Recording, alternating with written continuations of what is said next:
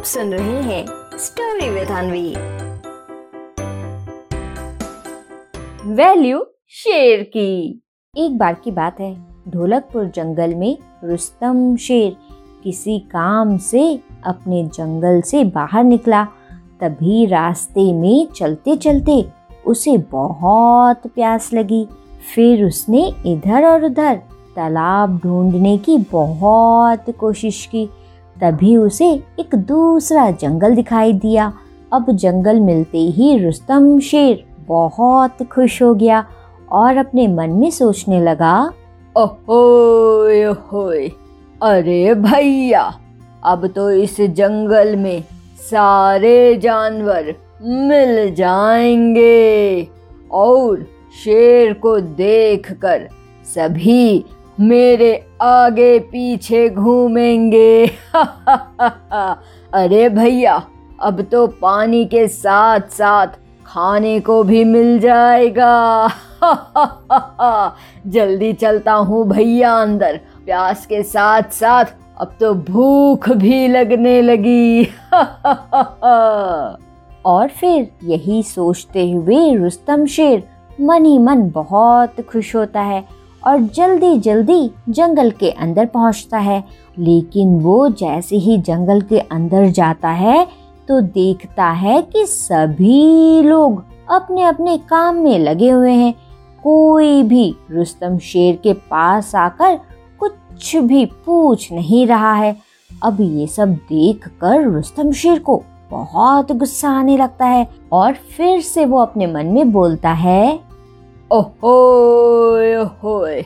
अरे भैया, सारा जंगल तो मुझे लॉयन के नाम से जानता है, लेकिन ये क्या? इन लोगों को तो कोई फ़र्क ही नहीं पड़ रहा।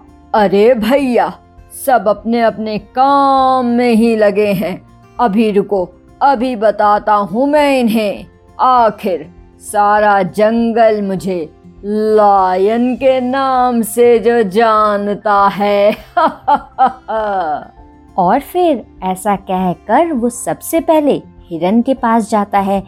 हिरन बहुत मन लगाकर जंगल की सफ़ाई कर रहा था। अब जैसे ही रुस्तम शेर हिरन के पास पहुँचता है तो इठलाते हुए उससे बोलता है ओहोए ओहोए हाँ तो भैया हिरन भाई साहब, आप तो मुझे जानते ही होंगे। मैं ढोलकपुर जंगल का राजा हूँ। सब मुझे लायन कहकर बुलाते हैं। अच्छा अच्छा मुझे एक ग्लास पानी चाहिए।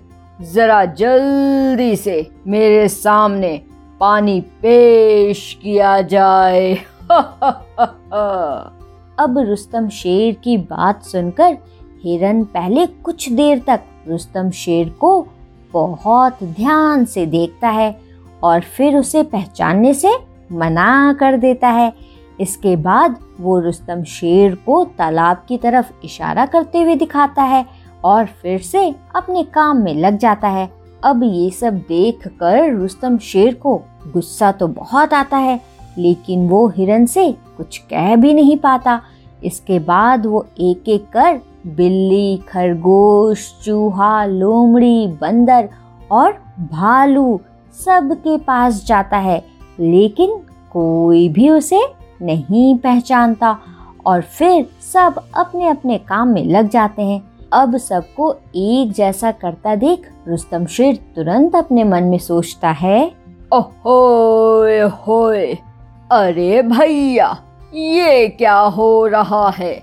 हमारी तो यहाँ कोई वैल्यू ही नहीं है। हम तो भैया सोचे थे लायन देखकर सब मेरे आगे पीछे घूमेंगे। लेकिन भैया, ढोलकपुर के राजा, रुस्तम शेर को तो कोई यहाँ पहचानता तक नहीं है।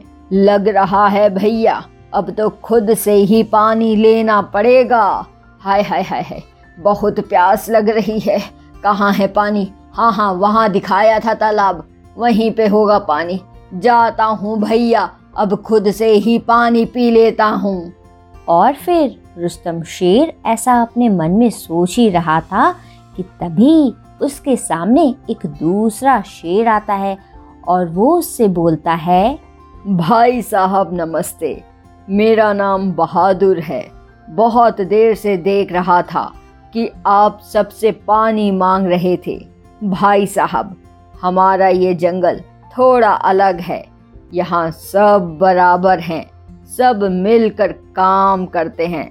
ना कोई छोटा है और ना कोई बड़ा। लेकिन हाँ भाई साहब, जब किसी को सही में हेल्प की ज़रूरत होती है तो फिर सब उसकी मदद ज़रूर करते हैं। इसीलिए जब सबने आपको देखा कि आपको ऐसी वैसी कोई दिक्कत नहीं है, इसीलिए किसी ने आपकी मदद नहीं की। लेकिन हाँ भाई साहब, आपने ध्यान ज़रूर दिया होगा कि सबने आपको पानी कहाँ मिलेगा, वो रास्ता ज़रूर बता दिया होगा। अब शेर की बात सुनकर रुस्तम शेर को समझ आता है कि भले ही उसे इस जंगल में कोई वैल्यू ना मिली हो, लेकिन इस जंगल का रूल है बहुत अच्छा। और अब से ऐसा ही रूल, वो अपने ढोलकपुर जंगल में भी लाएगा। फिर ऐसा सोचते हुए रुस्तम शेर चुपचाप मुँह नीचे करके तालाब के पास जाता है और वहाँ से पानी पीकर आगे बढ़ जाता है। तो बच्चों, क्या सीख मिलती है हमें इस कहानी से? इस कहानी से हमें ये सीख मिलती है कि बच्चों, हम सबको मिलजुल कर रहना चाहिए। ना किसी को छोटा और ना किसी को बड़ा समझना चाहिए। और साथ ही हम सब इक्वल हैं, इस बात को हमेशा याद भी रखना चाहिए। समझे? आप सुन रहे थे स्टोरी विद अनवी अनवी के साथ।